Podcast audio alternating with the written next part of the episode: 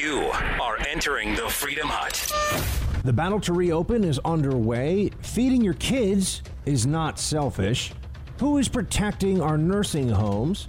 Trump calls out the Lincoln losers, and Biden wants Trump to have intercourse with the world. This, this is the Buck Sexton Show, where the mission, Your mission is to decode what really matters with actionable intelligence. One small step. Make no mistake. America, great. You're a great American again. The Buck Sexton Show begins. Former CIA analyst. Former member of the NYPD. He's a great guy. It is Buck Sexton. Now. I'm viewing our great citizens of this country to a certain extent and to a large extent as warriors. They're warriors. We can't keep our country closed. We have to open our country. Somebody said, oh, we could keep it for the next 18 months. We could keep it for the next two years. Doug Ducey's done an incredible job as the governor of Arizona. Uh, the people aren't going to accept it. They won't accept it, and they shouldn't accept it. We have a great country. We can't keep it closed. I mean, I've had doctors say, well, why don't we close it for a couple of years? This is the United States of America. I created, with a lot of other very talented people and the people of our country, the greatest economy in the history of, of the world, the greatest that we've ever had, the greatest employment numbers, the best numbers we've ever had, the best stock markets. I think we had 144 days of record stock markets. And then one day they said, we have to close our country. Well, now it's time to open it up. And you know what? The people of our country are warriors, and I'm looking at it. I'm not saying anything is perfect. And yes, will some people be affected? Yes. Will some people be affected badly? Yes. But we have to get our country open, and we have to get it open soon. Welcome to the Buck Sexton Show, everyone. President Trump saying what needs to be said now. It is time to open up the country. And that is going to entail risk. And exactly as we had anticipated, exactly as we had thought would be the case, this is being immediately seized upon for political reasons. And people are claiming that the president doesn't care if there are casualties from this. We're returning now to square one. In, in the first uh, few weeks of the, of the recognition of the pandemic, right, when we finally understood what we were facing and didn't understand it that well, but we knew it was going to be really bad, many of us were saying, look, you, you, you got to take measures. Maybe there's a pause here, but shutdown is not the is not the answer to this disease. You cannot shut down your economy. And for you know a two week vacation, so to speak, would have been one thing, but now we're going on two months. Going to be in three months with some states, and you can tell that they think that the shutdown tactic worked, even though the data doesn't show that it worked at all. They can't prove that the data. They can't prove that the shutdown had any correlation. There's a there's about a six to eight week uh, growth plateau and then fall off period you see in all of the states that have adopted policies meant to mitigate the virus, ir- irrespective of how quickly and how severely they tried to uh, mitigate the virus. That's what I'm seeing so far. If I see different data, I'll let you know. Uh, but it also makes sense because you have a, a lockdown. We've gone to the most extreme that we can think of, really. I mean, short of doing what the Chinese government did and locking people, actually physically locking them in their homes to die We've gone to extreme lengths. We've shut down our economy. We've cost ourselves trillions of dollars. And it's still spreading. The virus is still spreading, as I assumed that it would all along. And now the president's saying, look, we, have just got to start living life again. We got to open up the economy. We got to start going back to work and doing things. And people are really acting like, no, we shouldn't do that. Not until we hit the benchmarks. The benchmarks are never going to be hit. If we wait for the benchmarks in New York State, we're going to be, or New York City specifically, we're, we're going to be waiting for probably months. And at that point, what economy do we even think we'll be resurrecting? This, this test and trace procedure, at, at every level, the government has shown you enormous failure here. The government's not good at handling pandemics. The government is not adept at this at all. Federal, state, local, nobody's had a handle on this. And what are we hearing from them when we start to say this? Be quiet. We're in charge. We have the power now. We have the authority. And the libs, and it's tough to separate how much of this is driven by their anti Trump hatred versus how much of this is just their fear of returning to life. Uh, the libs are pushing for continued lockdown, and they must know that this is disastrous for the economy and that people are suffering, that cancer therapies are uh, placed on hold, that people are not getting uh, urgent and routine medical care, that there's all kinds of uh, psychological, substance abuse, opioid overdose consequences to this, child abuse, spousal abuse. I mean, there, there's just the the toll on our society of the lockdown. Remember, the virus is still spreading, and we're still losing a lot of people. So it's not like we've locked ourselves indoors and oh, we're all safe. No, we are still losing a ton of people. Lots of death out there. Now, as we understand, there are different risk factors, and, and different individuals are more prone to the severe form of this disease. It's based on overall health and age. But and as a percentage, your chances if you are, don't fall into a high risk category, your chances of dying from this are very very small. But it's not like the lockdown has, you know, they keep coming up with these numbers. Oh, it saved. We were going to have 2 million dead, and now we're only going to have 100,000 dead. They don't know if we were going to have 2 million dead.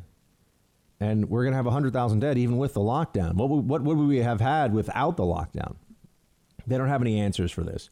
And they're going to get increasingly authoritarian and and also just more more forceful with what they're dictating all the rest of us do as the data goes even more against their narrative. This is how governments work. This is how those who have power wield it when there's no check on their authority, really. They say, "What do you what do you mean you you don't approve of what we're doing here?" Now we're going to double down. We're going to do even more of it. This Texas salon owner, Shelley Luther, who's gotten a lot of attention, uh, I think she's speaking for millions and millions of people around the country when she was facing a judge. And remember, this is in Texas. This is not in New York. This is a state that you think of as a place that more, in its political system at least, more uh, reveres the Constitution and has a greater degree of respect for freedom and autonomy and the First Amendment, the Second Amendment, you name it, right? You would think that's the case with Texas, but here's a judge in Texas who is sentencing Shelley Luther to seven days in prison because she opened up her salon despite the statewide order about salons. She's violating one of these one of these uh, orders that are, this is not legislation. This is just what the governor is saying. This is just what the apparatus of power has decided. And this is from the court proceeding. Here is what she said. Play clip one. Judge, I would like to say that I have much respect for this court and laws, and that I've never been, been in this position before and it's not some place that I want to be. But I have to disagree with you, sir, when I when you say that I'm selfish, because feeding my kids is not selfish. I have hairstylists that are going hungry because they'd rather feed their kids. So, sir, if you think the law is more important than kids getting fed, then please go ahead with your decision, but I am not going to shut the salon. Seven days in jail, $7,000 fine. Because if you listen to the shrill idiots out there in the media, she's putting lives at risk. Here's a news flash for those in the lockdown forever camp. Life is now putting lives at risk. Doing anything other than hiding in your home is you go out to buy groceries, you're putting lives at risk. You go for a walk to get some air, you're putting lives at risk. Everything now is a risk that they get to they get to determine for you what's acceptable and what's not. Now, when I say everything's a risk, yes, it's the same way that that I could tell you if it's going to rain wherever you are and there's thunder and lightning, there's a risk you could get struck by lightning. You could die. And you can't you can't tell me there's no risk. You don't know that. So maybe you shouldn't be able to leave your house because you might get struck by lightning. Now, I'm illustrating a point. I know that COVID is much more widespread and dangerous than lightning strikes right now. However, the state shouldn't be in a position to be the arbiter of all personal risk for all individuals because that is, we are facing the eradication, I really mean this, the death of freedom in this country if this continues. You think, well, and I will be honest, I fell into this category too for a while. look, it's an it's we're coming together here as a country. It's an extreme example. Uh, you know, they're not they're not going to try to extend this out too long because they must recognize how dangerous the abuse of power here could be. And we were all under a lot of stress and we were scared. So we were hoping that our fellow Americans would respond to this terrible situation fairly, decently, rationally. And this is just getting worse.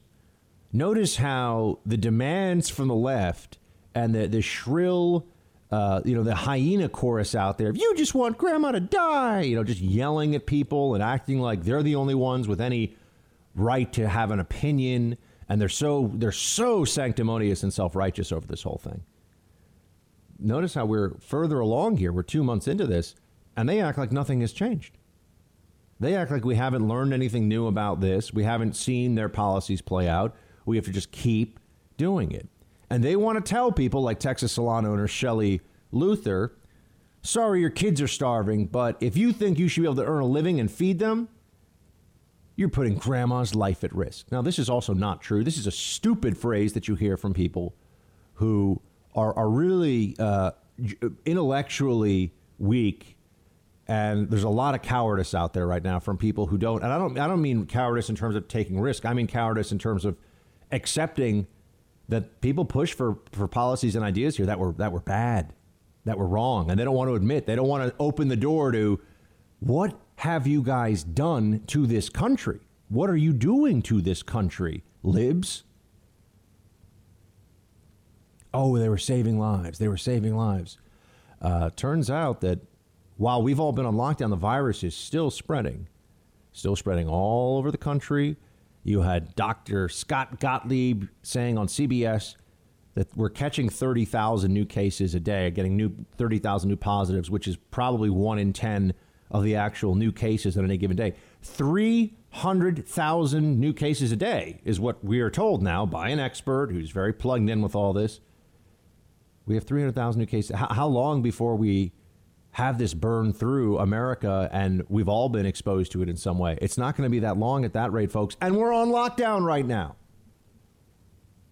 I'm on the second month of this, being stuck in my home, only able to go out for the bare necessities and, you know, for the situations that arise where you're wearing a, you know, if you wear a mask and you go outside, eh, this is absurd.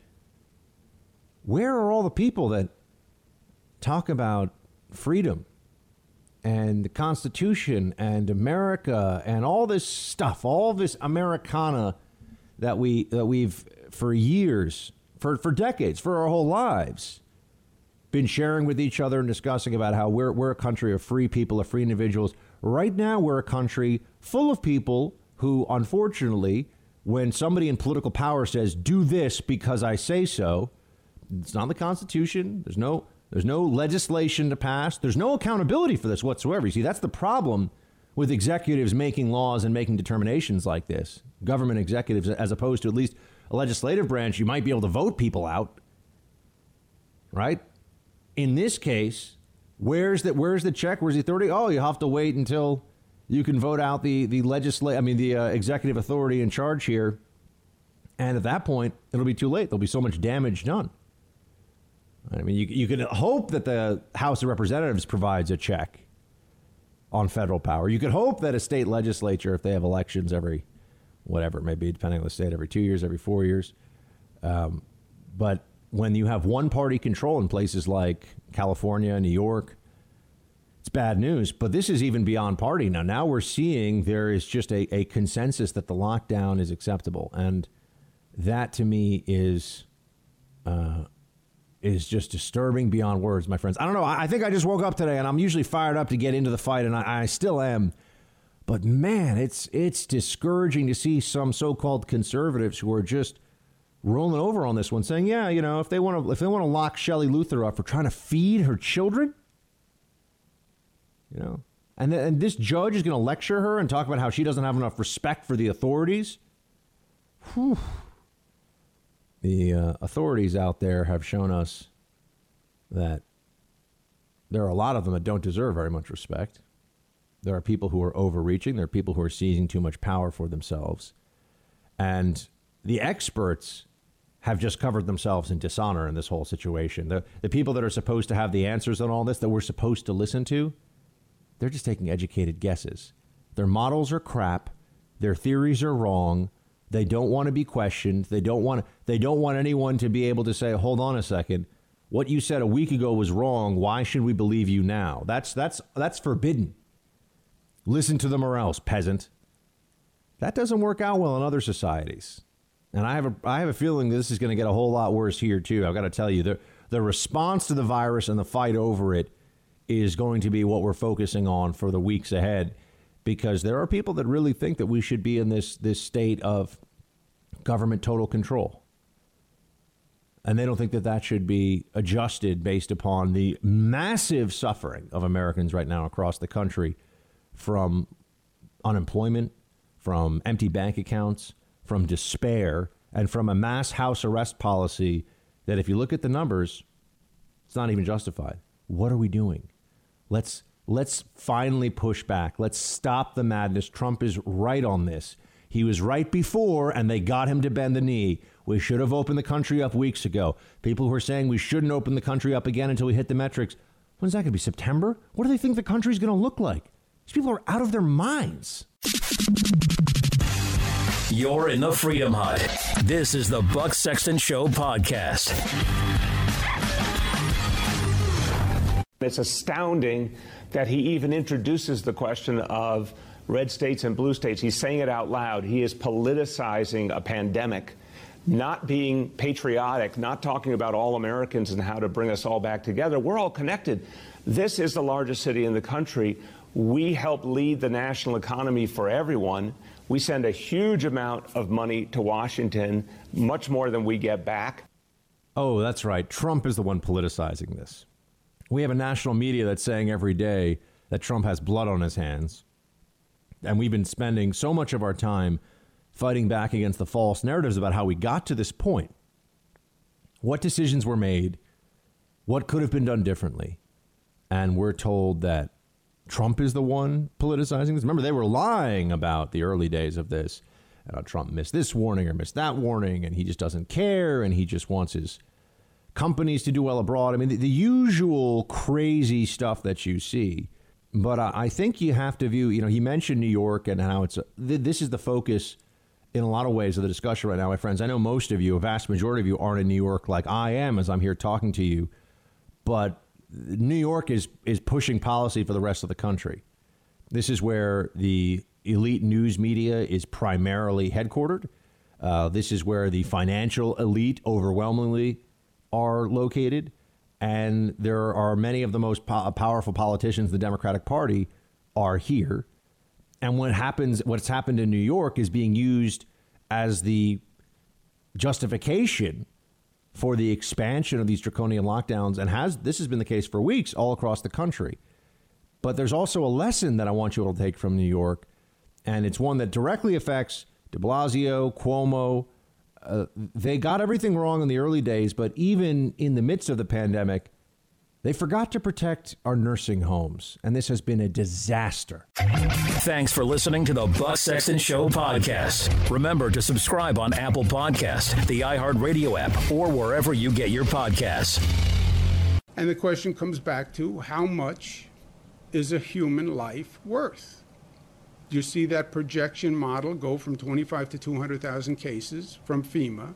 You see the number of deaths go from 60,000 to 134,000. How much is a human life worth? That's the real discussion that no one is admitting openly or freely, but we should. To me, I say cost of a human life a human life is priceless. Period. Thanks, Governor Cuomo. That's really insightful. Yes, we all recognize that human life is precious. Although Democrats have a problem here because they think that uh, a baby in the womb is, is not a precious human life if it inconveniences someone. So they've got that. That's a you just. Uh, we're going to not talk about that right now, but for Democrats to be lecturing everybody on the sanctity of human life is in and of itself. Democrat politicians to do so is, is absurd, uh, especially someone like Cuomo, who's an abortion extremist. Even by his own party's standards from, say, 20 years ago, Cuomo is now an abortion extremist, as are all these other governors. But when he says that we're, we're going to save every life, this is the kind of rhetoric that got people saying, okay, you know, we're going to trust you guys. We're going to put our faith in the government. We're going to let you make these decisions for us, and we'll do exactly what you say. We'll stay locked in our homes. We'll watch our businesses evaporate. We'll destroy uh, whatever savings we have. We'll hope that the government puts us back together financially and that protects us with the policies that are being enforced against all of us. And remember that there's no escape from this, right? I mean, this is the ultimate this is the ultimate nullification of your freedom. It's not about whether you're allowed to take risks, it's about you can't put other people at risk. Well, well, what degree of risk? It's whatever they say.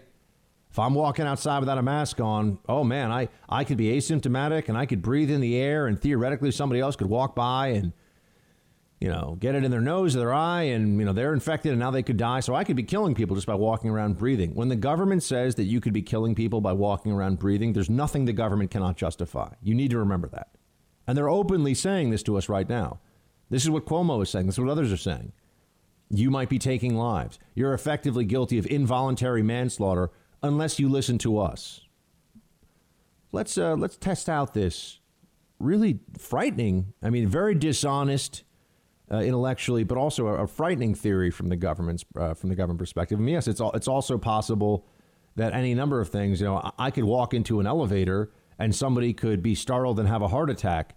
That doesn't make that doesn't make me a murderer. It doesn't mean I'm not going to walk into elevators. At some point, this has become too stupid and too absurd for us to sit back and just say, "Yeah, sure, whatever you guys want to tell us." But but while while they're playing the whole, you know, while the Democrats are running around, they're the great defenders of life on this issue telling telling a mother that she's not able to work a job with willing customers in a completely legal profession that she's been doing for a very long time in Texas uh, with with Miss Luther. Uh, she's not allowed to do that, and they'll send her. They'll, they'll lock her in a prison cell where, by the way, she could get COVID nineteen and she could die. But the state will do that. They got to make an example of you. Got to make an example if you believe that you should have any basic freedom to pursue. That's right, life, liberty, the pursuit of happiness. Right? There are some things we're forgetting here, folks. If you think the government can keep you safe, you're wrong. The government is always going to fail you. As I tell you on this show, day in and day out, it does not keep you safe and warm at night. It is not your friend and it does not care about you. That's why we have a government based on restraint of government power. Why restrain why restrain government power if it's if it's a good thing that there's more of it all the time? I mean, this is the basic philosophical separation between Democrats and Republicans, left and right, conservative and liberal. Why have any restraints if government is just going to do great things all the time? Oh, you mean government is full of incompetence and corruption and venality? Oh, and we know this. We know this from experience. And yet here we are. They say they want to save lives. Let me t- let me talk you uh, talk to you about what that effort to save lives looks like here in New York, where you have, as of yesterday, 1,700 additional dead in the nursing home system from COVID 19. 1,700. That, that's a big number to just say, oh, there, there's another 1,700 we didn't know about who have died in nursing homes. Uh, the nursing home system in New York is at about right now five thousand deaths just in New York. It's uh, as of yesterday, it was over 4,800. I'm sure by today, probably is at 4,900 or 5,000. So let's call it 5,000 or so. And they're they're adding to the number all the time from people who've already passed. This is the single group of people, those who are in assisted living facilities and nursing homes, who are at the greatest risk of mortality from this disease. And we have known that from the very beginning, really, of the pandemic. We've known that people in nursing homes, their their age and comorbidities uh, put them at the high in the highest risk categories, and they're in an, an enclosed place together with other people with similar. Because it, it looks like it's easier to, to acquire this disease if you're older and perhaps have a weaker immune system. It's easier to acquire it than if you're younger and healthier. So, so not only do you get a worse form of the disease, you have less ability to fight off that initial infection. So we've known all along that the nursing homes were uh, at, at very elevated risk. The report card, so to speak, that we can look at now for how the state has done when it comes to protecting our seniors in nursing homes in New York. And I'm, I'm telling you, this is this is going to play out in a lot of other states across the country. It already has in, in some, but you're seeing this is now spreading. I mean, the virus is going into places that um, over the last seven days, between April 27th and May 4th, according to Axios here, you're seeing substantial increases in uh, you know Nebraska, in Minnesota. You're seeing increases in Ohio, in Arizona, New Mexico, increased cases. Now, some of that's from testing, but there's also continued spread of the, of the disease. Right. So you will see this in more nursing homes. In New York, while they were lecturing us about how we all had to do our part, listen to them, and just stay locked indoors, get a bare minimum of sunlight, no fresh air, and a very high possibility of intrafamilial transmission if anybody was asymptomatic, which we know large numbers of people were, and spreading it to other family members. Right, just you're, you're confining, you're adding to the viral load of the exposure that other family members have. You're adding to the duration of that exposure and you're putting people in situations where their immune systems, I mean, our, our immune systems right now are in bad shape across the country. We're not being exposed to the outside pathogens that you, you want your system, we all know this, you want your system to be fighting against bacteria and viruses regularly.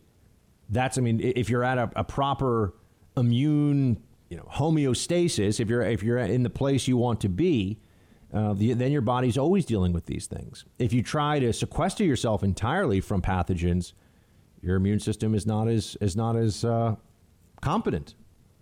It's just not as good. And that then brings me to what happened here in the nursing home system.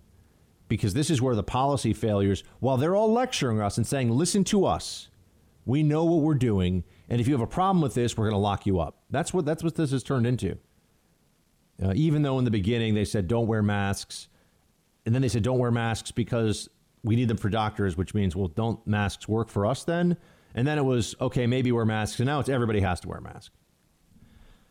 Now, look, I, am not making the mask thing out to be some huge deal. I'm not pretending that I can't go into a grocery store and put a face mask on if it if it if that lowers the transmission rate at all. As I said, private businesses, I, I'm reasonable. I mean, this is what gets so annoying when you're debating the other side. The the lockdown, you know, the the lockdown forever chorus. I, I'm saying, look, we, we should take some measures here. We should do what we can to try to limit the spread of this and particularly to protect the, the vulnerable from it. And they act like it's, oh, we're just going to go back to normal life and you don't care about anything. Well, well, we knew that the most at risk population, really the most at risk places, were nursing homes. And we've utterly, in New York, the center of this virus, we've utterly failed to protect nursing homes and seniors completely. And this is a function of uh, this is a function of policy. Governor Cuomo told the nursing homes. I mean, this was a state order that when someone comes out of a hospital for COVID nineteen treatment, they can go back into the nurse. They, they, they should. They must go back into the nursing home. The nursing home cannot turn them away. So if anyone came out of the hospital for COVID nineteen treatment and was still uh, was still able to transmit the disease, uh, still had active infection, guess what? They were seeding the nursing homes with this disease. We've we've been talking now for weeks about how how they could set up uh, temperature checks and make sure that staff have very strict staff. Also, uh, were told that they that they could continue to work under circumstances that were clearly not uh, not sufficient to protect the health and well being of the people in the nursing homes. I mean, this is what if you really wanted to know how you could defend people, how you could help people in this situation, you would uh, you would want to see, well, you'd, you'd want to show a, with the nursing homes uh, that it's possible and this is how it works and this is what we're going to do. Instead, the state has been a complete and utter uh, it's been a debacle. Uh, Michael Goodwin wrote about it to the New York Post. He talks about this March 25th order that forced, quote, infected patients and allows for no exceptions and has not been changed, uh, forces infected patients into nursing homes. And nursing home executives have no, no leeway here, no wiggle room on this. The paragraph, this is from a state order. Remember, they're taking all this power and they're saying it's to save lives. And then in New York State, they put an order forward like this No resident shall be denied readmission or admission to uh, the, the nursing home solely based on a confirmed or suspected diagnosis of COVID 19. Nursing homes are prohibited from requiring a hospitalized resident who is determined medically stable to be tested for COVID 19 prior to admission or readmission. My friends, how, how, that's the, uh, how can anyone think that that's sane? You bring one person who is a senior, you bring one senior suspected of having COVID into that nursing home, and they're, they're going into shared rooms and facilities, and it's going to spread everywhere, which is what's happened. That's why you have 5,000 dead seniors in New York right now. Even though nursing homes are contained environments, they've shut down visits. So people in the nursing homes haven't been able to see their families for almost two months now. And talk about suppressed immunity. You know, the, the, we're, we, so so New York State. You know, while while Cuomo and his and his vain imbecile brother, you know, he who's breaking quarantine and then yelling people for saying that he that he should be quarantined when he should because he's actually infected.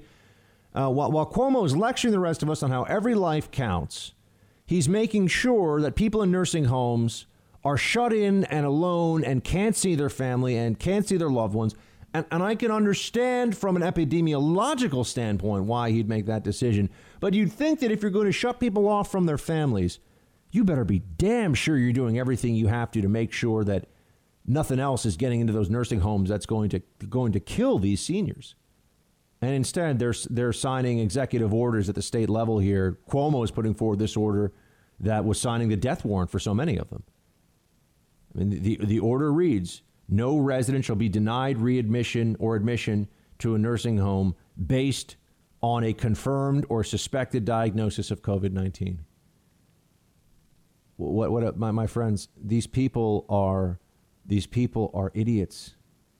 They're not going to save you. They're not going to protect us. They don't know what they're doing.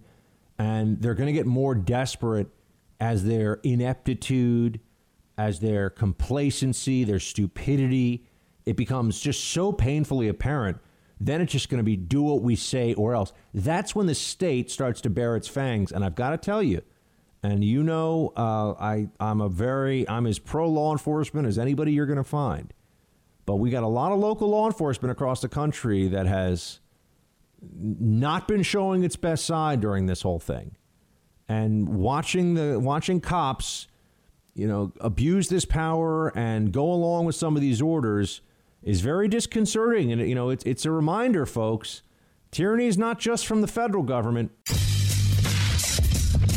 You're in the Freedom Hut. This is the Buck Sexton Show podcast. The fact that we're letting people go and go to their jobs, they have to do it. You know, if they held people any longer with the shutdowns, and you're going to lose people that way too, and you already have, I'm sure. But between drug abuse and, I mean, they say suicide, a lot of different things. There's no win, just so you know, there's no great win one way or the other. This is the way that people who are being serious about complicated issues talk. All right, there's, and I, I, know that Trump, the way he speaks, people all think it's, you know, oh, ha ha, he's he's got his very unique uh, speech patterns and everything. No, I mean understanding there are trade offs. I mean understanding that there are no easy decisions, no perfect decisions, and that yes, the, president is finally looking the American people in the eye and saying this virus is out there, it's not going away, and people are going to keep dying from it. So what are we going to do about it? Those who have been sitting around saying, "Oh, just listen, listen to Fauci and Birx, and you know, we'll we'll we'll save so many more people, and everything will be fine if we just listen to them. They know what they're doing." They're wrong. They're wrong. They've been wrong all along. Flatten the curve so that we don't overwhelm hospitals. We didn't even come close to overwhelming our hospitals. As I've said to you, you know, it, it, nothing, nothing should be viewed in absolutes. A two-week lockdown to get hospitals ready and get gear in place and everything else that still, I think, is is justifiable under the circumstances and made sense. And that, you know, no, okay, two weeks is bad, but you know, businesses a vast majority, even of small businesses, would have the two weeks of cash on hand. We could have pumped the money from the federal government to them after the fact, made them whole. You know, we, we could have been okay for, but they just kept pushing and pushing and pushing. And a lot of this is based on the on the the lie that if we just wait long enough, we can wait out the virus. We can't. So what are we doing? You know, at, at some point, we have to just understand that there is a day of reckoning coming where the economy was going to start to, is going to start to open up, and there will be more cases of this, and most of them will be asymptomatic, and most of them will be very minor, even if there are symptoms. But this is going to be a public health challenge that endures for quite a while. That's where we are, and there is no there is no easy way around it. There is no silver bullet. So what do we do? Putting in all these benchmarks and test and trace and testing, testing, testing, and all this stuff. Nope, that's not gonna that's not gonna solve this. And the people who are pretending it will, very conveniently, want the power to tell you what to do all the time and in every aspect of your life. Thanks for listening to the Buck Sexton Show podcast. Remember to subscribe on Apple Podcast, the iHeartRadio app, or wherever you get your podcasts. There is a consensus out there, but what if the consensus on the lockdowns is wrong? Increasingly, it seems that there are some chips in that facade. People are asking questions. Some contrarian thinking is being proven as valuable, perhaps even correct in the face of this so called consensus. One person out there along the lines of uh, Alex Berenson and some others we've had on the show, Brit Hume and people like that who are willing to at least ask questions. Uh, another person who's doing that is Jordan Schachtel. He is an investigative journalist and a national security analyst, and he joins us now. Jordan, thanks for your time. Yeah, thanks so much for having me. All right, Jordan, what does the data show us at this point about lockdowns and, and try to give us, you know, as much meat on the bone as you can because the moment you say the lockdown isn't the cure all, people start screaming in your face. I'm sure you've had this too. Tell us what you're seeing and what everyone at home across the country needs to know. So, what's interesting is that now that we've been in lockdown for so long, people have been able to study and kind of guess and have a lot of solid scientific evidence about when new cases started, you know, when deaths happened. And the evidence seems to be um, pretty much a consensus at this point that lockdowns were not the cause of cases slowing down, that there's actually kind of this natural pandemic curve. Um, no matter what you do, the virus seems to spread anyway. Um, and you know that's that's unfortunate, but the positive side of things is that it's not killing nearly as many people as we thought it would, and you know the death rate is maybe 20, 30 times lower than the initial uh, World Health Organization estimate of 3.4 percent. Um, but yeah, so lockdowns, you saw th- that they happened really in in March for the most part in the United States. Sometimes, sometime in late February, in some places in Western Europe. But the data that's now coming back is showing us that really simple uh, prevention advice like hand washing, um, you know, keeping a little bit of more physical distancing, not uh, shaking hands during at the height of a pandemic that kind of stuff seems to have worked, but the lockdowns uh, seem to have just been overkill and have done nothing to stop the spread. And then, of course, you know, we just kind of created this massive economic and societal problem on top of our virus problem with lockdown. And now there's this fight over how quickly we can how quickly we can reopen. Uh, what do you think about the the metrics that are put in place, specifically the demands for massive increases in testing? and then also an accompanying tracing system for people who have the disease?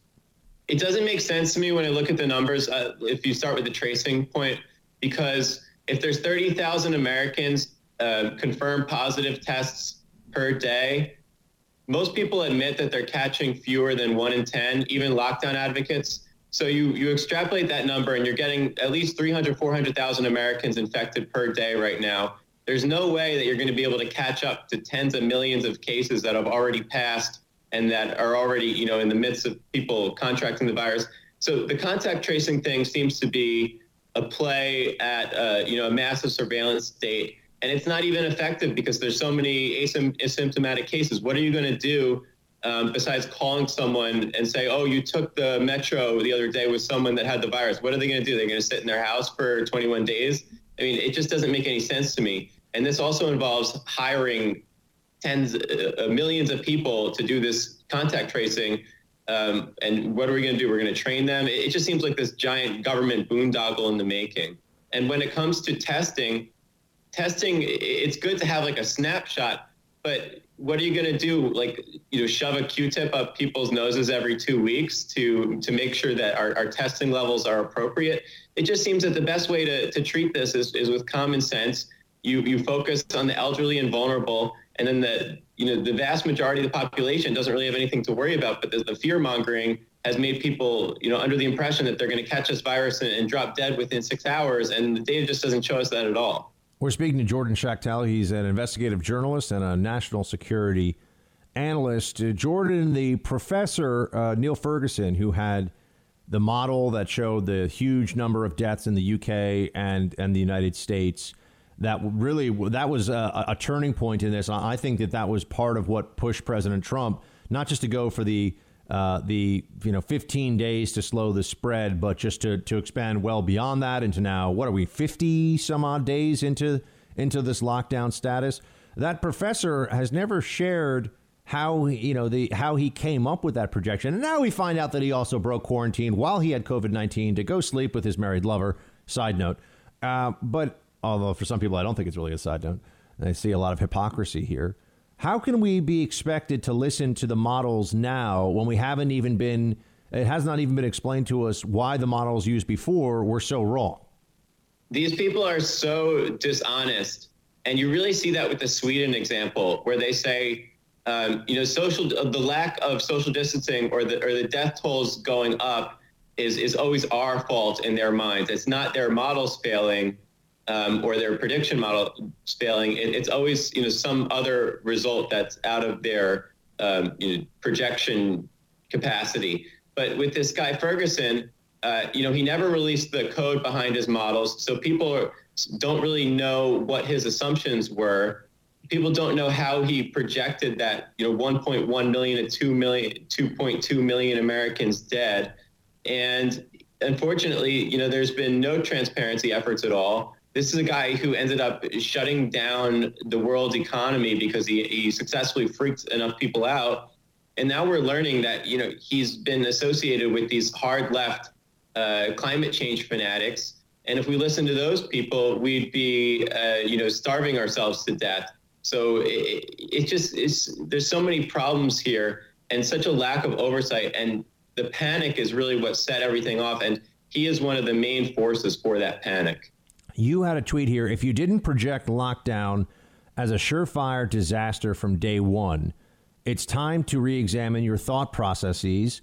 The negatives were guaranteed. USA needs an injection of common sense and more who lean on the side of liberty as opposed to those who cower and choose safe tyranny. Uh, on this point of, of choosing to cower, it seems to me that, that the, the lockdown crowd is now faced with the reality that many of us saw coming weeks ago, which is that no matter what, as you said, the virus is still spreading and the virus will still be out there even if we were to hit these benchmarks.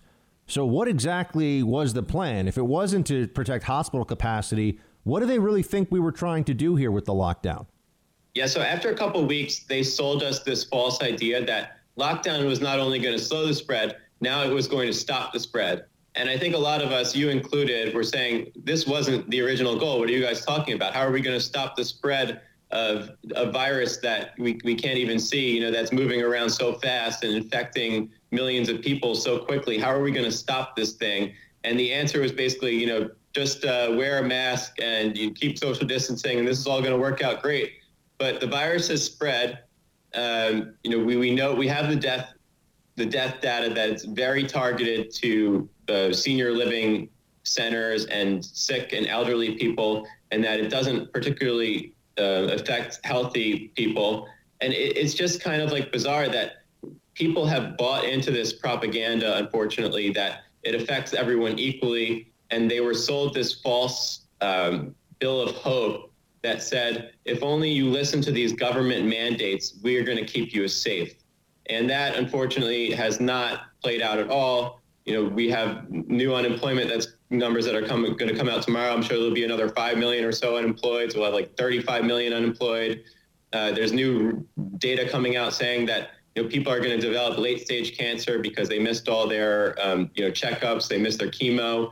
Uh, they've been freaked out to even go to the hospital. Some people aren't even allowed to go to the hospital because they banned non-elective procedures for so long. So there's just there's so many predictable consequences of locking people in their homes, whether it was the physical toll, the mental toll, and from the public health standpoint, it never made sense from the first place. What are you seeing? I mean, from the from the lockdown crowd at this point that wants to continue this or wants us to wait e- even longer. I mean, I've heard uh, some of this. Look at Australia; they've done it right.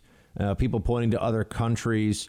Uh, have if one of you looked at the Australia model specifically? I mean, I would just think that the seasonality issue is big because they're obviously in a different part of the of the cycle for upper respiratory disease based on on uh, the, the season that they're in, in the southern hemisphere. But uh, have you looked at any other countries that give us lessons that are worth learning and that we should look to? I think what's very interesting coming out of you're right. I think the seasonal issue is big because if you look at the Middle East, specific, specifically the Gulf region, uh, the Arab states, and even as far north as uh, you know Lebanon and Israel, they really never developed um, a coronavirus problem. Uh, I, I, think you know the, the countries that have the most deaths have around 200, 250 deaths. And it's not like this virus, we already know this virus has been moving around since at least November 17th of 2019. So it's affecting populations in a different way. And I think climate has a lot to do with it. In terms of countries that successfully contained it, um, you, you can look at East Asia and how they had institutional distrust of China uh, in particular. Taiwan, Japan, uh, South Korea, Singapore were the first to act, and they acted um, a couple months before we did for, for a variety of reasons. And I don't think that, you know, the president would have ever had the, the capital to ever be able to pull off shutting down the country the way that some of these other countries did. So, you know, that's kind of like an irrelevant debate. But in terms of like the institutional distrust of China worked because they saw something happening in Wuhan and they immediately took action. And that seems to have had enormous benefits by just refusing to um, accept the premises of, of, these global health organizations like the World Health Organization and what China was saying about the virus and how everything's okay and everything's fine, they acted um, aggressively and preemptively to stop it. If you could, would you tell the president to reopen the country? I mean, I know it's not up to him; it's up to the states. But I mean, if you could uh, reopen at least into the first phase of the guidance from the federal level, you know, starting next week, would you do it? Oh yeah, it, it, it's it's such an obvious um, point right now. Like even if let's say you bring you know you open up baseball games and you have uh, ha- half or quarter capacity. You're, what you're doing when you're reopening is you're subjecting the healthy population that's not particularly threatened by the virus to the virus, uh, maybe a little more than under lockdown when it was spreading anyway. So unless you're advocating, you know, sending grandma and grandpa out into the streets, out away from their nursing homes, that would be the only issue is when you are, are moving uh, vulnerable people back into crowded society. If you're moving non-vulnerable people into crowded society, I don't see much of an issue, and I think you're seeing that play out in states that had didn't do hard lockdowns, and in Georgia where they're opening up, and there hasn't been a new spike in cases or anything like that. Jordan Schachtel, everybody. Jordan, thanks so much for joining us, man. We appreciate it, and keep it up on Twitter. You're in the Freedom Hut. This is the Buck Sexton Show podcast. They really haven't had anyone in charge except the president, who every day has a different. He spends half his time on whims, medicines that don't work. He spends half his time on blaming other people or other issues. You know, he's bl- now blaming China. Well, guess what, Mr. President? It doesn't. It, it, it even if it came from China, and even if it came from China only, why didn't you do something about it? South Korea did, Australia did. The idea is to deal with the problem, not just spend all your time with pointing fingers of blame. It doesn't make anybody better. If it came from China, Chuck Schumer, we're still we're still going to play that game. If it came from China. Apparently Chuck hasn't read the news reports from earlier in the week that tell us all that the Wuhan coronavirus uh, was not just something the Chinese government lied to the world about in the early days, but also they used that period where, where the Wuhan coronavirus was being lied about by the Chinese Communist Party. They were stockpiling PPE and stockpiling gear and things that they would need to fight against the virus while telling the rest of the world, hey, don't worry about this. Don't worry, it's fine. It does, there's no human to human or, human to human transmission is not a concern. And the World uh, Health Organization parroted that. I do wonder at some point if, if we could ask uh, Chuck Schumer if the U.S. went to war with China, but Trump was president, would he be rooting for China or be rooting for the U.S.? You know, you start to wonder where the loyalty of some of these Democrats really lies here. Uh, there's no question that this came from China, but notice Chuck Schumer. You know, if it came from no scientists, everybody, everybody who is looking at this based on the facts agrees it came from China, and that's not a surprise at all.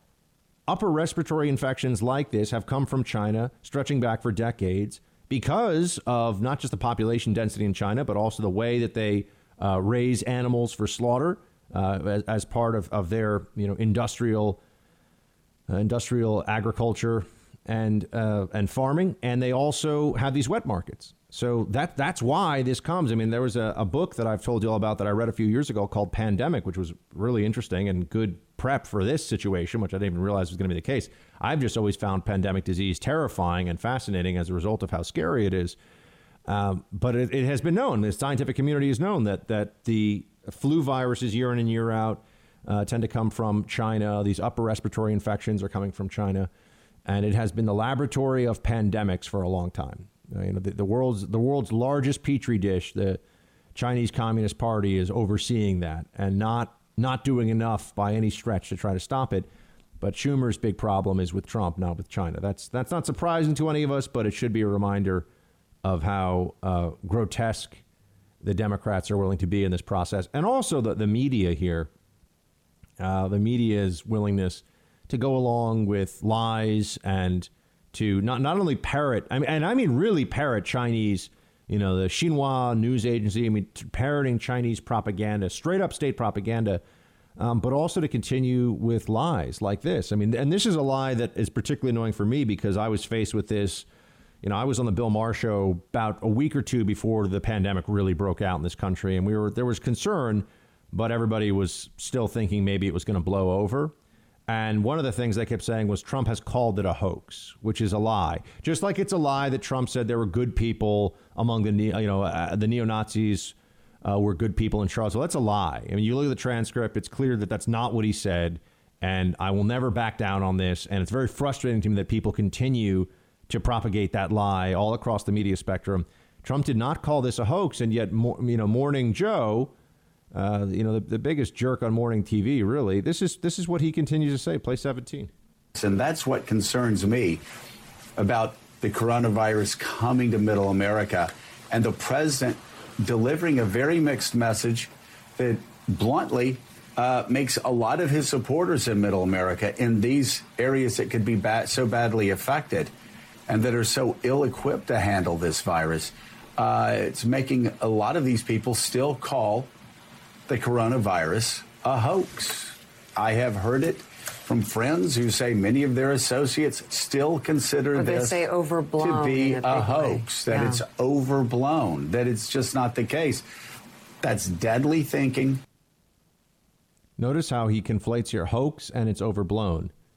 There are there are states where they've had a couple of hundred deaths from this, but they've been on lockdown with all businesses shut down for almost two months now.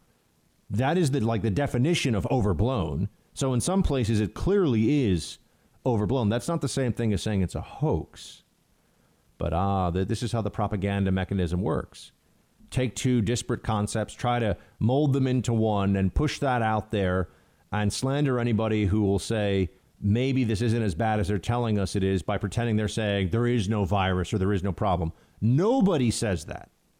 No one that I talk to, no one that I, and I'm talking to con- actual conservatives, not like Joe Scarborough all day long. Thanks for listening to the Buck Sexton Show podcast. Remember to subscribe on Apple Podcast, the iHeartRadio app, or wherever you get your podcasts. Oh, the Trump haters on the right, or at least theoretically on the right. I don't think it's possible to be someone who would vote for the insane socialist Democrats and still call oneself a conservative. But there are people out there who do take that approach. There are the people who find themselves justifying rooting for and voting for and supporting that which they've claimed their entire adult lives up until now, up until Trump, to oppose. But you have this group called the the Lincoln Project, uh, founded by George Conway, Steve Schmidt. I mean, Steve Schmidt is the guy who was involved with the, the ill-fated McCain campaign, as you recall. He's the guy who goes on MSNBC and he's like, you know, Donald Trump is evil and dumb and I hate him. And he says the dumbest things I've ever heard on television in my life. I mean, he's it's him, Ana Navarro. I mean, there's there's a, a, certain echelon of political analysts who are quote from the right or on the right in some capacity, whose job is to go on TV, trash Trump, and look like morons all the time, and they do a very good job at that. Uh, but yeah, it's Conway, Schmidt, um, Rick Wilson, who's completely lost his mind, and, and also, I mean, I've just seen. Look, the guy. I've never had any personal beef with him, and he's go so. You know, and I, and I don't have any personal beef with the guy. I don't. I don't know him. He doesn't know me. I don't really care.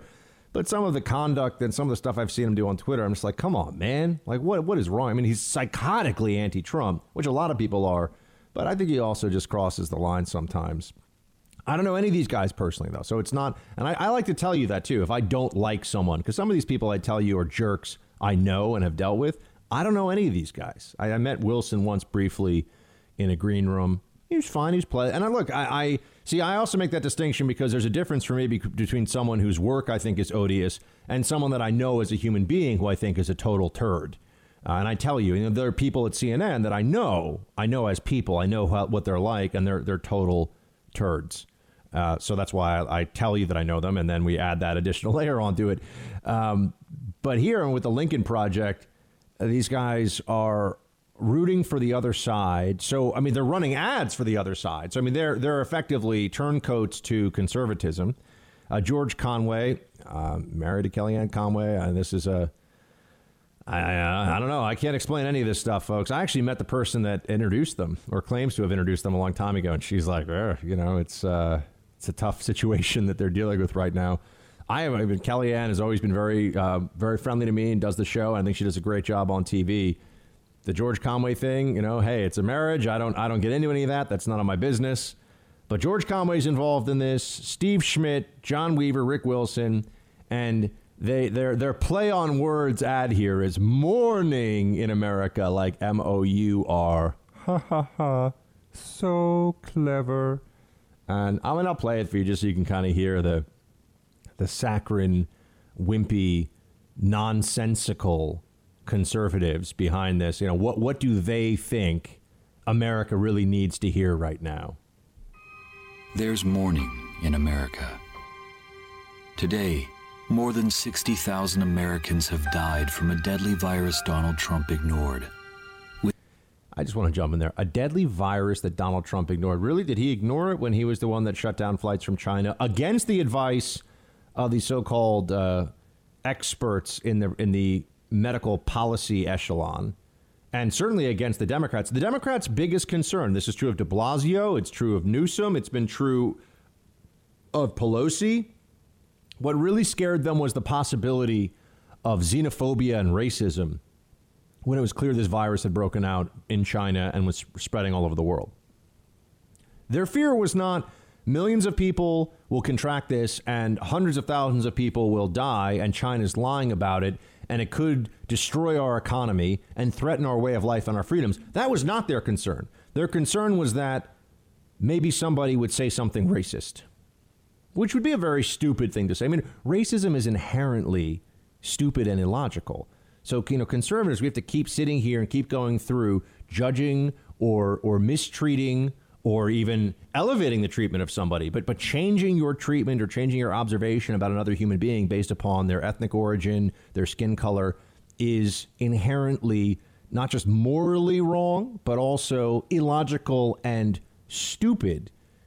Uh, so that's why we have to sit here with to keep going. Look, we, we don't need these reminders from virtue signaling libs about you know don't be racist. We know not to be racist. All right, the, libs are the ones that actually are always judging people by skin color and how valuable they are to different enterprises based upon skin color. We look at people and just say, this is a human being. I want to treat this person as a person first and foremost, and we're all deserving of equal dignity and equal rights.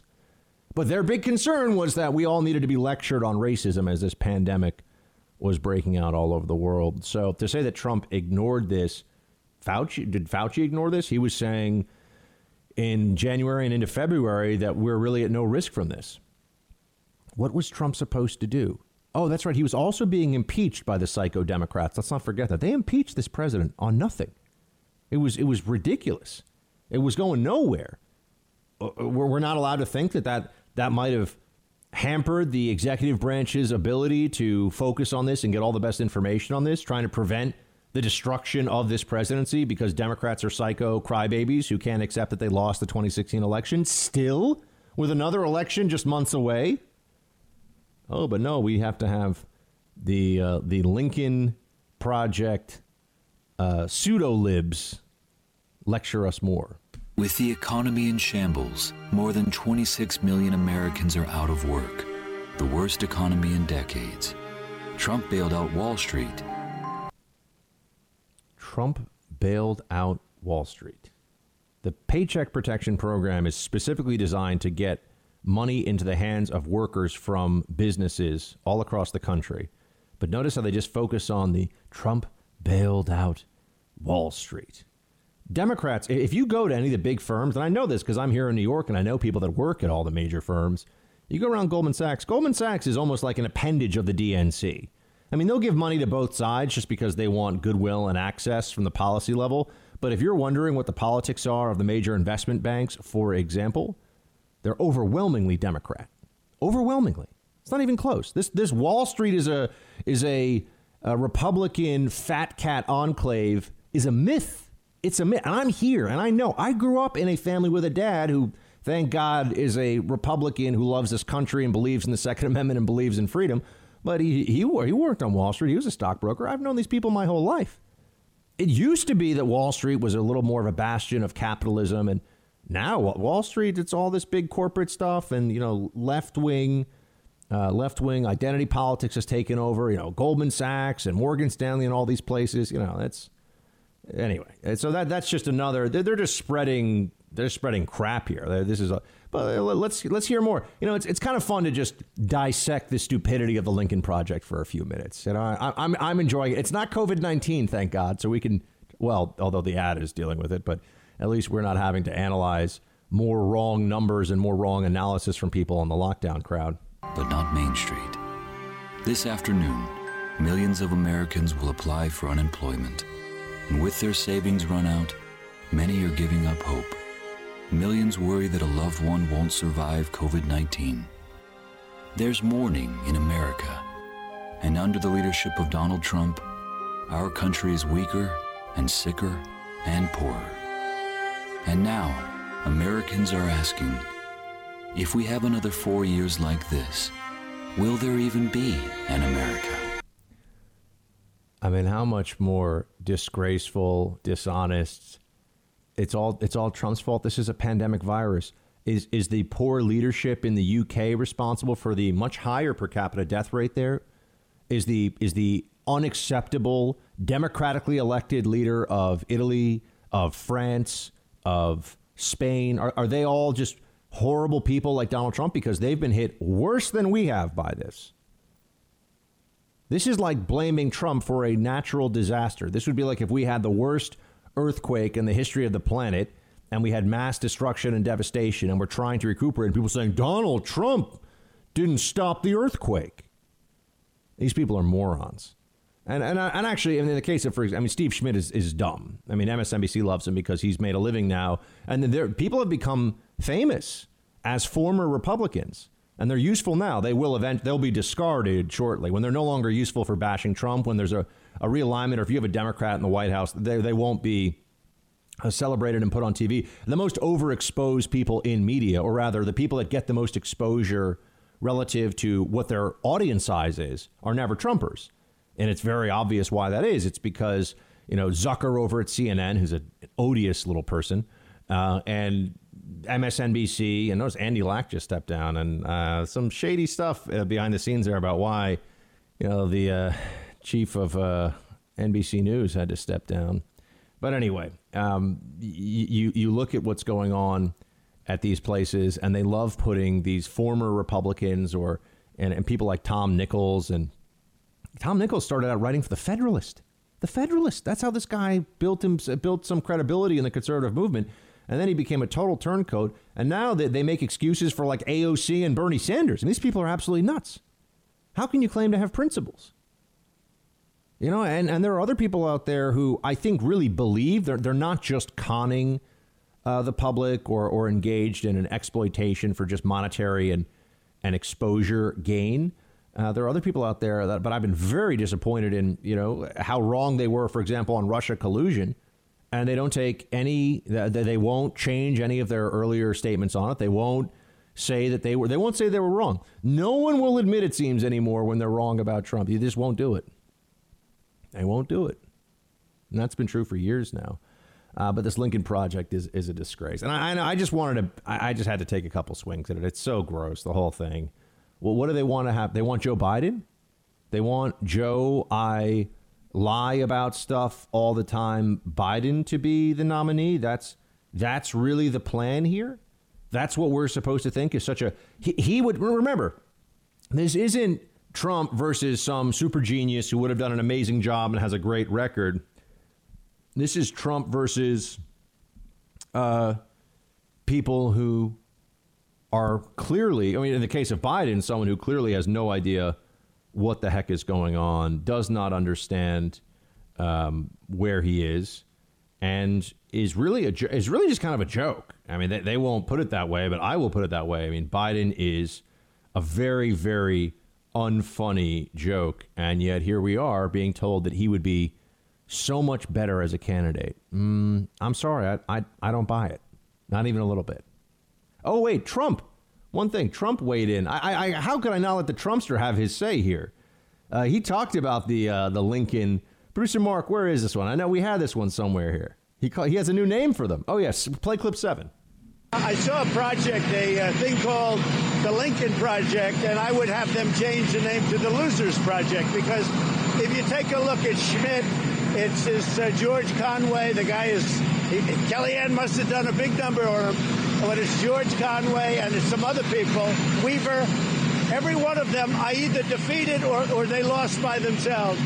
But it's a group of major losers. They're Republican losers. And if they would really think about it, I have 252 beautiful, brand new, conservative, wonderful judges, two Supreme Court judges that are great. We produced the greatest economy in history until a month and a half ago when we got hit by the virus, so we had to close it down, and we'll do it again. We've rebuilt our military. We've done things that nobody has been able to do. I've gotten the greatest tax cuts in history, in the history of our country, the biggest tax cuts. The Democrats want to raise your taxes. I've gotten regulation cuts, the biggest in the history of our country, no matter how long a president served. With all of that, I guess they don't like me. They do not like him. We do we we do know that. they definitely uh, hate the president. Here, here's what the president said: Most of the money raised by the this is also in, in, a tweet. I mean, he really was going after them yesterday. Most of the money raised by the RINO losers of the so-called Lincoln Project goes into their own pockets. With what I've done on judges, taxes, regulations, healthcare, the military, veterans, choice and protecting our great Second Amendment. They should love Trump. The problem is, I beat them all. It really is just about them, and they pretend that it's about more than that. So the Trumpster, not to be trifled with by the Lincoln Project, but they're going to keep trying. They'll keep the scam going as long as they can. You're in the Freedom Hut. This is the Buck Sexton Show podcast. Say improving conditions for seniors in nursing homes, would it be a, a good idea to no longer send elderly patients who've tested positive for coronavirus or who are suspected to have coronavirus, would it be a good idea to not send them back into their nursing homes where they then expose other vulnerable people? Well, again, if, if the better care in that individual case is a hospital, of course that should be the go-to option. But there's going to be times where the nursing home is the place that can better care if it's set up that way. But remember, a lot of these are for-profit organizations. I think there's going to be a lot of questions about whether they put their residents first or whether they put profit first. Uh, but uh, I'm, I don't like what's happening in the nursing homes. I want to see change, but I think in terms of each individual, it's a case by case. You got to figure out what's right for each senior. Oh, it's the profit motive that's killing so many of our seniors here in New York. And I would note you're going to see across the country. I mean, nursing homes on a national level, based on the data we have from Europe, nursing homes have been the single worst place of, for loss of life. And in New York, it's been absolutely, absolutely horrific. Uh, but notice de, de Blasio here, who him and, and Cuomo, they've had this this rule in place that you know if someone comes out of the hospital and they, they think they have COVID and they're a senior, they go right back into the nursing home. That that may have cost a lot of lives directly. But what does De Blasio do? The classic community organizer BS tactics you would expect from this guy. All of a sudden, he makes it about how the profit motive is the issue here. Oh, these these rich fat cat senior citizen home owners weren't willing to take the necessary precautions. I mean, h- how could anyone think that this is how could anyone think that this is anything other than the worst and most obvious CYA from a governor who has been MIA on trying to actually give us some leadership worth the name in this city. He's uh, a total imbecile. I mean, he's really one of the one of the worst politicians in America, and and there's a long list that I could go through, but he is really truly one of the absolute worst. I know I, I wanted to get away from the COVID nineteen talk here for a second, but I, I just can't help but I, I saw this clip of De Blasio, and to make this about you know capitalism is the enemy. You're going to see more of that, though. There's going to be a rise in a a push to use this moment of economic and societal crisis for furthering socialism. It's it's happening right now. Get ready for it. Thanks for listening to the Buck Sexton Show podcast. Remember to subscribe on Apple Podcast, the iHeartRadio app, or wherever you get your podcasts. You know, there's a lot of people saying, you know, call for a general strike, call for a general strike. The majority of Americans don't know what a general strike is. And so our responsibility is to talk about it, expand consciousness about it, and to actually create the the conditions in which working people can can generate and really exercise their own power, the power that they already have for themselves. Ocasio Cortez wants a general strike. And for those of you who are unfamiliar, and she says a lot of people don't know what this is, it goes back to the labor movement, but also has a lot of roots in socialism and communism. And the people calling for general strikes at the turn of the at the at the end of the 19th and into the early 20th century uh, were a lot of them commies, and I mean actual communists. I don't just mean commies as a a slap at libs today who increasingly view themselves as effectively ideologically aligned with communists, uh, or at least their policies are closer and closer to communism. But this is a reminder, folks, that even when the country is about to see the highest unemployment number, this is going to happen tomorrow. We're going to have the highest unemployment number we've ever had, ever, in the history of this country. And there's going to be uh, there, there are going to be voices saying that now is the perfect time to demand concessions from capitalism. Now is when you want to try to exert maximum leverage and pressure against capitalism so that people who have an agenda like AOC can get their policy preferences done because we're in a moment of crisis, right? Crisis is an opportunity. We all know this. But some people exploit that, others don't. The left is going to. I mean, what is the big right wing wish list item that this pandemic might lead to? We look at this and what, what are we calling for exactly? The left has a whole litany of things, a, a whole bunch of stuff that they want. And they want to advance the cause of socialism, especially as we're seeing these checks getting written to people across. And again, I'm, I'm, I'm nothing but supportive of anyone who's getting a check now from the government. The government took your business and your job away from you, so you should be getting a check from the government. This is not uh, this is not in any sense uh, welfare or uh, the you know the government extending beyond its mandate. You know, if the government shows up one day and says, "Hey, uh, you can't go into that house because we say so," they got an obligation to give you another house. They don't just get to take your house because, and that's effectively what they've done here with your paycheck. But while we're seeing that happen, the, the libs view this as an opportunity, uh, really to use this as a test run for greater socialism across the country. We are seeing what could very easily be the template for a universal basic income, for a $20 minimum wage across the whole nation, for a whole bunch of measures. That remember, Joe Biden is too much of, a, of, an, of an imbecile to. I, he's not ideologically aligned with any of this, but he's just the Democrat figurehead that they will use as the. He's the vessel for them to get what they want when he's in power. You know, the AOCs and the Pelosi's and so on and so forth they will go to Biden and say, well, first of all, they're, they're the ones that'll draft the legislation. That's the socialist crap. And they'll go and they'll tell Biden what he's supposed to do. He doesn't have any ideological objection to this. And we are talking to our buddy Dave Harsanyi about this yesterday. Um, Biden is somebody who disagrees with Biden at, at, at, different points in his past as a, as a political figure. He's just in at constant war with himself. Right? He changes all the time. This is what he stands for. That's what he stands for. And then the guy has no moral or ethical core whatsoever. And in that sense, he's actually a perfect Democrat. In that sense, he's exactly what the Democratic Party wants and needs. Uh, and then we have a, a wonderful Bidenism. Oh, wait, wait, wait. Before we get to that, the, the, the great Bidenism, which is coming, it's coming. You're going to enjoy it. Calling for a general strike while the country is facing the highest unemployment uh, ever. Isn't that interesting? Uh, this is when you know when we are in this moment of national panic.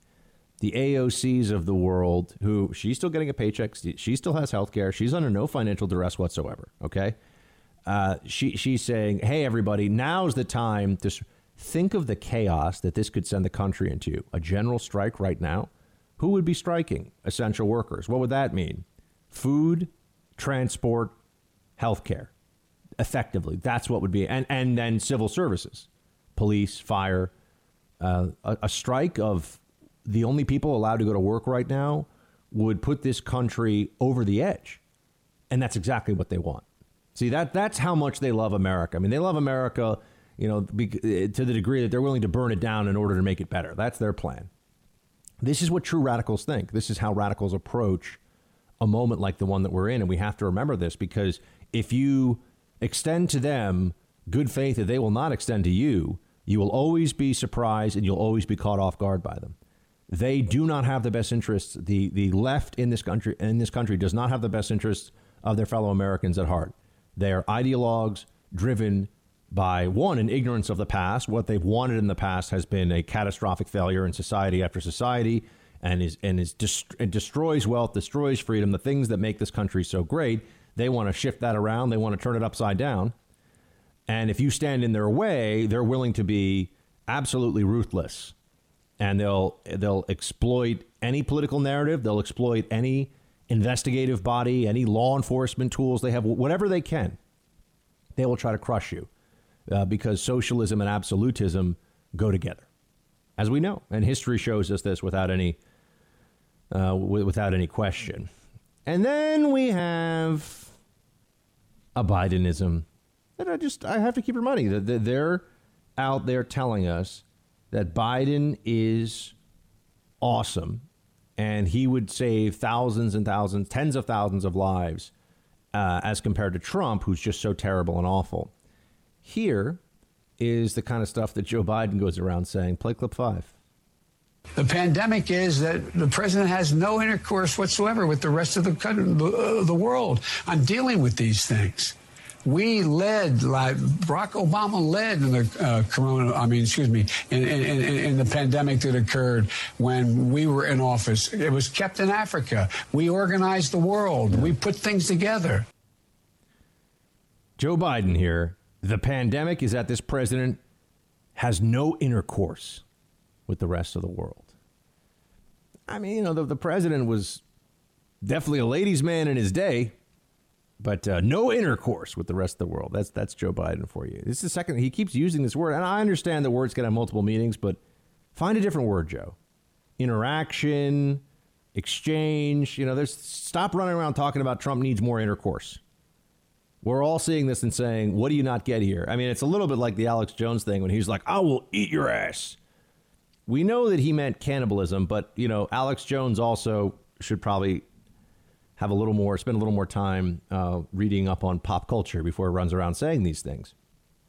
Um, nonetheless, Joe Biden is claiming here that uh, the president has no intercourse with the rest of. I mean, that's that's not true. We had Secretary of State Pompeo, as you know, on the show, and there's a lot that's going on with our partners. There's a lot that's going on uh, to our north with Canada or south with Mexico, and then all over the globe, sharing information about how to treat this virus, which still they're not very good at. Let's remember that so far, so far, global medical knowledge has been a big letdown on this. Uh, we, we are not able to do anything really notable to save uh, a whole lot of people that get very sick with this. Just look at the numbers, you see that. You know, ventilators were talked about as if they were a, a real treatment. Ventilators were a last ditch effort to just keep people breathing while this virus was ravaging their lungs. Uh, anyway, and then you have the allegations against Biden and where the conservatives are on this, where the libs are on this. This is an interesting discussion in and of itself. You're in the Freedom Hut. This is the Buck Sexton Show podcast. Uh, now that he has given that answer, do you view this uh, as a closed issue, or what is your response? Well, it is for me. Uh, I have said I am proud to support Joe Biden for president. Uh, I believe him when he says it didn't happen, uh, but I also believe him when he said let them in, uh, look into the records. Uh, and that's what they should do. But I'm not going to answer this question again. I, I will just say I have every confidence uh, that Joe Biden will be a great president of the United States. Isn't there so much, so much here? First of all, I love that Nancy Pelosi, because the media effectively works for her and she knows it, right? I mean, the media are like her lackeys. So she can just say, "I'm not answering this question again." Do you think any other politician would get, would get away with that? You know, how many times was Trump asked about Vladimir Putin or a conversation with Russia or you know whatever? How many times did they ask him the same stupid dumbass question? How many times in the COVID uh, pandemic response press conferences he's had do they ask the same? Oh, why do you support hydroxychloroquine? Why do you? you know, they they hammer part of the propaganda effect that liberals love is the repetition of a question meant to undermine. Just keep asking, keep asking. It doesn't matter that the answer is always the same. Keep asking, keep asking. It keeps it in the mind of people listening. And Pelosi's like, excuse me, talking to the, the, the journos here, you do as I say. I'm not answering this question again. Oh, yeah. Speak truth to power, right? That's what journalists do. Please. Lapdogs for power. That's what journalists actually are in this country. Uh, but Pelosi's not alone here. You also have Governor Whitmer it's gone from believe women, that was the Democrat standard under Kavanaugh, to now believe Biden. They have a believe Biden standard. Oh, that's very that's very convenient, isn't it? Very convenient indeed. Play 10. I do believe that women should give, be given space and they should be listened to. But I also know that it's incumbent that we vet thoroughly. And in in this moment, um, I think under these circumstances and in the conversations that I've had with the vice president, I am confident that he is who he says he is, and and I believe him, and I believe that he will be a good president for the United States of America. And and beyond that, uh, you know, I don't know that there's much more that I can add. I believe him. End of story. Oh, okay. Well, I'm glad that there's no more, no longer this believe women standard. Now, now that's I'm, I'm going to say this, and I, I give Tucker credit uh, for for on his show last night. Um, some of you have probably figured out the only cable news show that I make a habit of, of, I don't watch I don't watch any cable news show every day, but the only cable news show I really make a habit of watching is uh, Tucker show on Fox because uh, I think he's really been he's been hitting home runs with the monologue night after night for really most of this year. Uh, but you know, a lot of the other ca- anyway, lot of, I mean, a lot of the other cable news shows uh, on other channels are horrible. But uh, anyway, there's a fair bit of repetition. It feels like on some of these shows, uh, even the ones where I like the people that are doing the shows. Uh, so Tucker was saying that look, we, we should look at the evidence, right? And an evidence based standard would be really nice here. Let's assess this like reasonable people. Did, does Tara Reade is it an open and shut case against Joe Biden? No, it's not. See, see, we conservatives, we have principles, so we can have real discussions about this. I'm, I'm completely willing to give Joe Biden the benefit of weighing facts, weighing the allegations, looking at the inconsistencies as they are in Tara Reade's story or the, the, the holes, the problems, the possible political motivations. This is, but you see, this is the way it should always be. And the, the problem that we're having right now in this particular moment is that the consensus of the progressive left has been that women are to be believed, irrespective of whatever the facts may be, irrespective of facts contrary to the veracity of their allegations or the the uh, under the facts that undermine the truthfulness of their allegations. Um, so, you know, as I as I look at this now, I just say, oh, notice how we are already having some of our biggest voices on the right say, look, maybe Joe Biden didn't do this. And I'll tell you that right now. I think that's true. I've, I've thought that's possible all along. It's a credible allegation, but that's not the same thing as saying it's a true allegation. Credible doesn't mean true. Uh, this, see, this is what liberals played all these games, though. They were changing the standards all the time. Credible does not mean true. And we should be able to look at this and, and come to a determination about whether Joe Biden is fit for office based upon whether Joe Biden uh, seems to be guilty of having committed this offense. Even though I know it's not a judicial proceeding, we should be able to analyze this, right? Ah, but then there's another standard that's no, no, that's a that's a courtesy and a decency and an intellectual consistency that you will never see on the left with this stuff.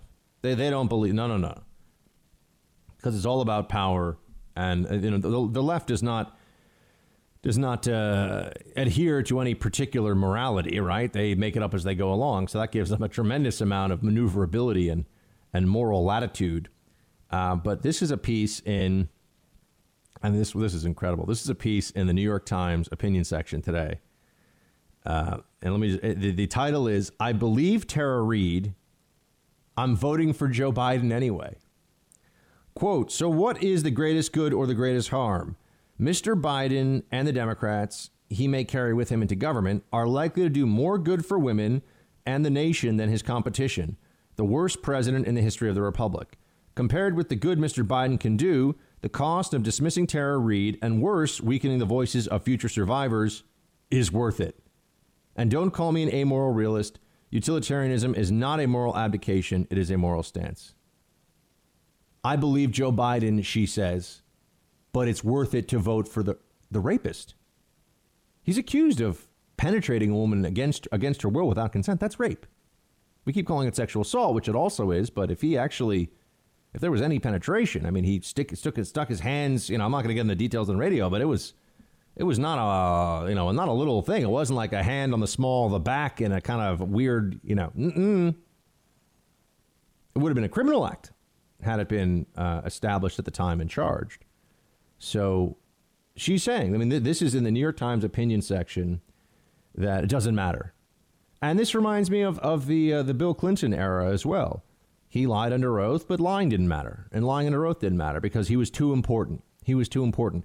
Now, the hypocrisy must be mind blowing for anyone listening to this right now because we have been told for years, including by some former Republicans or, you know, quasi Republicans now, that you can't make these kinds of calculations about Trump, that the imperfect man cannot be a powerful vessel for conservative policies and ideologies. You know, we, we've been told that that's unacceptable. Uh, meanwhile, there's this growing there's this growing movement around Joe Biden to do exactly that. Do you think the left will have any compunction about this? You think you think they'll feel like there's anything wrong with them just completely shifting the goalposts here, shifting their standard? No, of course, of course not. Whatever they have to do to make sure and look to make sure that Joe Biden wins, and even think about the uh, the way that Trump referred. Trump even said, "Look, you know, some people lie. I don't know. Joe Biden's got to deal with this." But he didn't. He didn't take the ugly, cheap shot against Biden on this because he says, "Look, I've been falsely accused of things too." Are we are we going to return to a sane society where allegations are? Yeah, I love that. You gotta you gotta laugh. They say like, "Oh, women should be heard." Yeah, we all think people who make criminal allegations against other people need to be heard. We don't need to be told that. You know, people need to allow this to be said and then to process it. Thanks, we know. It's like saying, you know, people need to breathe and open their ears as they listen. Yeah, we, we know. We, we get that. Thanks a lot. But here's where this is all heading. Just the same way that I told you, and, and there were others, but I, I was somebody who was saying, just wait until the Democrats have somebody that matters to them who's accused, and they're going to abandon all the things they were saying about Kavanaugh, all the standards that they were insisting on then. Now they want due process. They want uh, a fair, you know, that they want a fair assessment of facts and evidence, and they want some degree of presumption of innocence.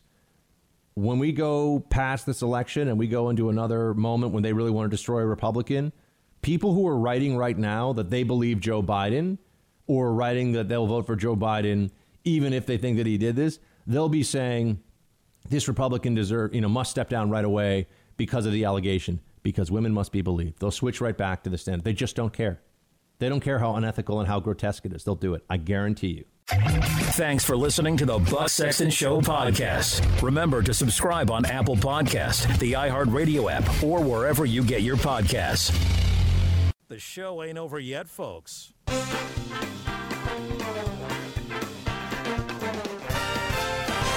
It's time for roll call. See, producer Mark, we had to bring back the roll call. It just doesn't feel the same without it. I, that, that was a surprise to me. I didn't even know you had those. Oh, but I do. I kept a copy of them. Those roll Look at calls that. are sacred, my friend. It's time to bring it back. People are like, "What's going on? Are we even in roll call?" I can't know. I don't unless think Buck plays even the corny. one person has noticed. unless Buck plays the corny music.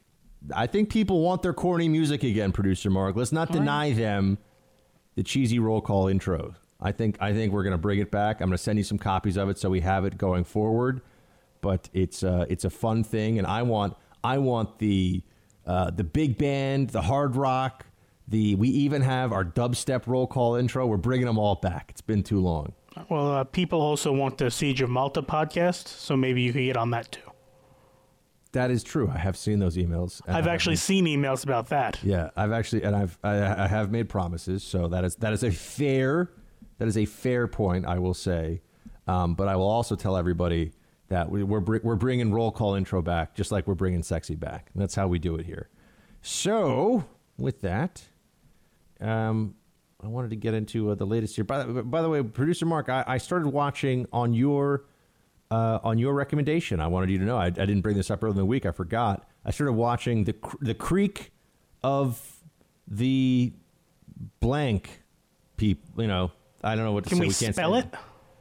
The S C H I T T Creek Yes. people. I watch. I watched that show. It is funny. It reminds me a lot of the uh, what was the Arrested Development show. I've heard that comparison. Yeah, yeah, very sort of similar storyline. Um, but no, so far it's pretty good. I have to say. Yeah, and it only gets better. And I wanted to ask you what you thought of the Jerry Seinfeld stand-up.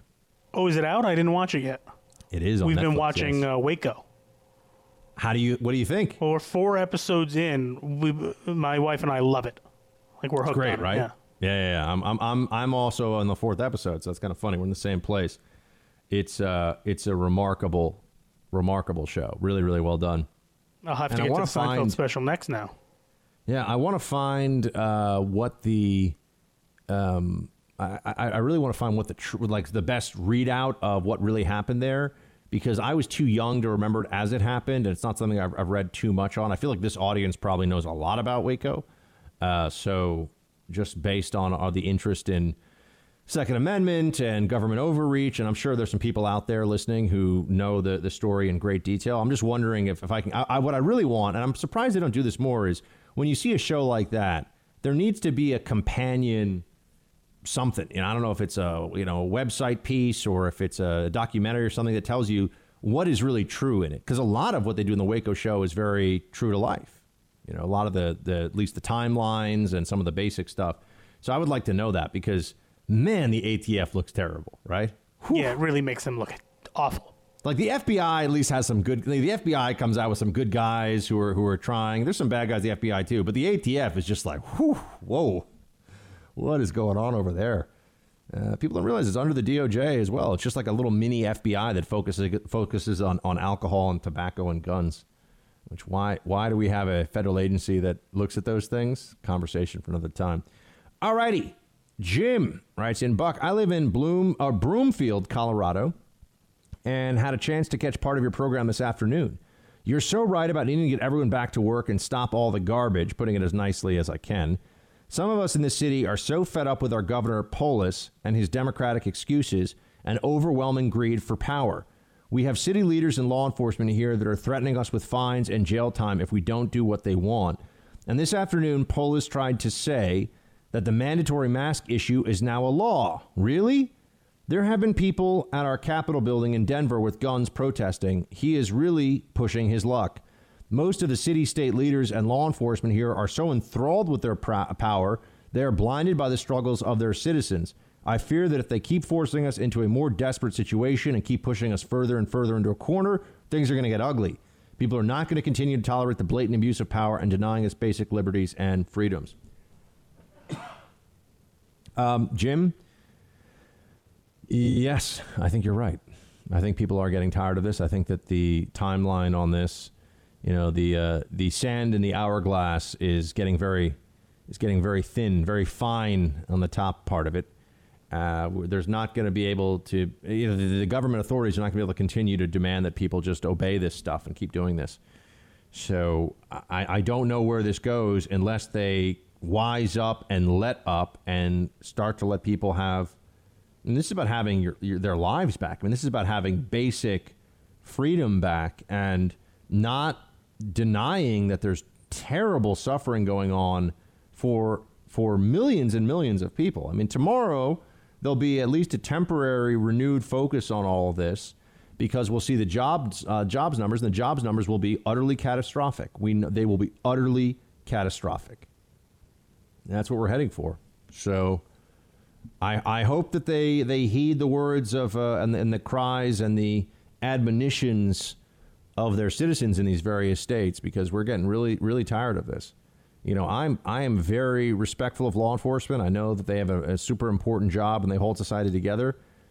You know, um, I got to tell you, if I'm out in public and I'm walking around and and a, a, member of my old my old employer, the NYPD, they ask me, "Hey, buddy, put a if you know if they're nice about it, they say put a mask on." I'm like, "All right, I get it, I get it. I'll, I'll put the mask on." But you know, they get they get snippy with me. I don't know. I might get a little snippy back, which is not a good idea. I never recommend that. Don't do that with law enforcement, but let's just say it would not be a uh, it would not be a quiet encounter that nobody else would hear about, including very high up folks at the NYPD, because we need to stop this crap. We need to stop this. Richard, hey Buck, hello. I'm happy to inform you that after a month of being furloughed, the factory I work for here in North Carolina reopened today. That means two to three thousand people going back to work. We have to wear masks, and they're checking temperatures on entry. The masks they gave us to protect us from the Wuhan flu are made in Wuhan, China. Well, that's that's what you call ironic. Um, I have ordered some better masks from Freaker USA, which are made here in North Carolina. I didn't, I've never heard of Freaker USA, but interesting. It's so nice to earn my money from my labor and not from the state. I hope our Democratic governor will open up the state soon. Stay safe and keep your sanitized shield high. Well, Richard, man, I'm glad that you're able to get back out there and get back in the mix and uh, do your job. And I, I know that there's a satisfaction that you get from working that you will never be able to get from the government just giving someone a check, even when the government owes you the money, as they do. Um, so yeah, Richard, good good on you, my friend. Keep your shield high, sanitized, and high. Make sure you stay safe down there in North Carolina, where I will, at least as of now, I'm still planning on being in Craven County North Carolina on the 12th of June. So almost just about what, five weeks out. I'm supposed to be down there. So if you happen to be in the North Carolina area, I'm going to give a speech. I'll be down there, I'll be hanging out. Not sure how many hands I'll be shaking, but I'll definitely be chatting with folks. And I don't know. I mean, I wish I was able to shake hands. I, I, I think I think we're all just going to break down over this stuff in time and just say that, you know, screw it. And that's where I think this is all heading. I, I don't know what else to say. Otherwise, what we're just going to live, we're going to live like the mole people forever. We can't, we can't go outside. Makes no sense. Stephen, the upper accent you heard about, is that how you say, or you upper, right? U U P E R. Yooper. I knew I was saying it. The Yooper accent you heard about, correct the further north and west you get into Michigan's Upper Peninsula, the more the accent starts to sound like your Minnesota one. Keep doing what you do. Well, Stephen, good to know, yeah? Yeah, yeah. Oh, gosh. Oh, hey, people in Minnesota, they are so nice, though. You know, they just want to help you out, and they're so nice and they're friendly. And you know, oh, you need a you need a sweater and a and a coat. Oh yeah, you know what I mean? Sure, whatever it is that you just said. Exactly. Dennis, Hey, Buck and producer Mark, how interesting that Governor Cuomo would make the statement that one could literally kill someone by not wearing a mask, However, I believe if someone is killed from the result of being shot by a firearm, he would say it is the firearm that killed the individual, not the perpetrator. Uh, so I guess you're saying, Dennis, that the virus kills people, not people kill. Wait, what are you, uh, producer Mark? Am I? Are you seeing what he's saying here? Um, I think he's saying you're killing people by not wearing a mask. Cuomo's saying you're killing people by not wearing Right. a mask, but the gun would kill people if you shoot somebody, not the person. no, but I think I think Cuomo would say the person killed. That's why I'm confused. Yeah, I mean, it is Uh, okay. confusing, but I kind of get the point. Yeah, okay. I, mean, I I think I know what he's kind of going for here, but I mean, I think it was a little bit of a, a little bit off target. But uh, hey, Dennis, we love you. Thank you for sending it in. I tried. All right, I did try. Send us another one. Take another shot. Don't be don't be shy about it. You know, I had a long night. I had to, I had Toulouse the Frenchie. Oh boy, she had an upset tummy last night, and uh, she just kept waking me up all night, and I didn't know what was going on because I, I haven't had her for that long. I've never been through this before, and whew, man, I spent spent the morning uh, on cleanup duty out in the living room. That was not fun. So I'm a little I'm a little bit uh, worn out today. You know, usually I come in here with all my fired up energy, five hours of radio, no problem, just banging it out. I got multi podcasts on the brain. I got all kinds of things going. Uh, there we have it. David, Buck, as you know, when the Communist Party comes to power in any country, they rewrite all of the country's history. Apparently, they have come to power in the U.S., at least in New York. If Trump is reelected, could he issue an executive order banning the 1619 project being used in history books anywhere in the country? It seems like Obama issued EOs for almost anything. Better yet, if he can't ban it from the history books, he should require that anyone teaching it will lose their teaching certificate so they can never teach anywhere again in our country. People who teach the 1619 project should be barred from teaching. Uh, David, thank you for writing in. Uh, so I'm I'm always opposed, as a matter of a matter of principle, I'm, I'm opposed to the banning of books, and in this case, it would be the banning of uh, the teaching of a series of news articles. You see, the problem is not with the existence of a 1619 project. If somebody wants to make a false argument about the uh, the importance, the central, the the uh, paramount importance of slavery as an institution to the entire American experiment, uh, they sh- they completely should be allowed to do that. And if people want to teach it, they should be allowed to do that too. The problem that we have is that it will be taught in our public schools as truth when it is not truth. And to try and stop that becomes very difficult because we don't want to shut down debate and the free exchange of ideas. So while I can appreciate that you see the tactic the left would use is an executive order to ban something that they don't like, that's an idea that they don't like, we should not mirror that tactic. Uh, there have to be some places where we'll draw a line in the sand, and I, I think this has got to be one of them. Uh, the 1619 project is uh, not not factual, uh, not not factually sufficient for for a Pulitzer, but really a Pulitzer Prize is just this is what an an echelon of uh, elitist journos give to each other as a pat on the back. I mean, it's all just a big self-licking lib ice cream cone. So it's not surprising that this really happened in, in that regard. Um, but no, I, I don't think we should do an EO banning it because we, we don't we don't ban books. We don't ban ideas. We debate them. We discuss them. We share them. We shout them down or shoot them down using logic and reason and facts. I don't mean shout them down as in not allow the other person to speak, but you know we will decry them, um, but we don't ban them. We don't use the force of the state to say you can't do this. Now, should schools be teaching this? No, but that's going to be a school board issue, and unfortunately, the lib propaganda factories that are our public schools, they're going to be teaching this. You're in the Freedom Hut. This is the Buck Sexton Show podcast. Before I continue on with roll call, I just want to say, man, uh, you know, producer Mark, I've told you the Snow Princess is a fantastic baker, and we've got a whole, she made a whole pan just because she felt like it, a whole pan of brownies. I think she made them less than 36 hours ago, and the brownie pan is almost gone. And I've basically been eating it all myself. Yeah, that's not surprising. Yeah. Do you go This is- brownie a la mode? Oh, you know it. I yeah, I've discovered a Van Leeuwen honeycomb ice cream flavor. Van Leeuwen's great ice cream. It's kind of fancy ice cream, but whatever. I'm a I'm a bougie food guy, and and ooh, it's amazing. It's amazing. Uh, do you have a favorite brand? I know we've talked flavors, and you know we've thought we've always made we always make fun of strawberry. Or do you have like a go to brand? I'd say I'd say for me, Van Leeuwen is actually probably my favorite ice cream. I've never even heard of that, but I, I, I guess I just Brooklyn, go. it's Brooklyn hipster stuff. Oh yeah, it's definitely hipster. It's Nancy Pelosi kind of ice cream. Yeah, oh, it's oh, I'm sure Nancy is all about the Van Leeuwen. Yeah. Uh, I I have to just go Ben and Jerry's just because I love like stuff in my ice cream. See, I would, but anything that some of the like the pretzels and things like that. yeah, it's kind of probably so- bad for you. Yeah. Yeah, it's tough for me, but no, Ben and Jerry's is great. I think I think I'm if, if you're asking me though for like the tried and true, if I'm gonna go old school, Haagen Dazs. Oh yeah, Haagen Dazs chocolate is better than anything. Haagen Dazs, I the chocolate and the coffee are just they get it done, man. They just get it done. It's always a really good. Whew. But yeah, I, I don't know. I'm worried. Like it's a good thing that I don't do a show standing up on TV right now because job of the buck. I, I'm just look. I'm trying to eat relatively healthy. What do we have to do though? Other than I work all day, like all day. You're working all the time. We're home. We can't go out. We can't work out. If we're not going to eat food, what what joy is there for us to have right now? Yeah, as I've said many times, if I don't eat like crap, I'm gonna go nuts. Yeah, uh, I'm, I'm I'm with you on that one, man. But this brown, like I keep hoping. Now I'm at the point where I'm like trying to extend out the brownie pan just because I don't want to be grossed out by how quickly I've eaten all of Snow Princess's brownies that she left here. Because there's like it was a whole thing, and there's just me eating them.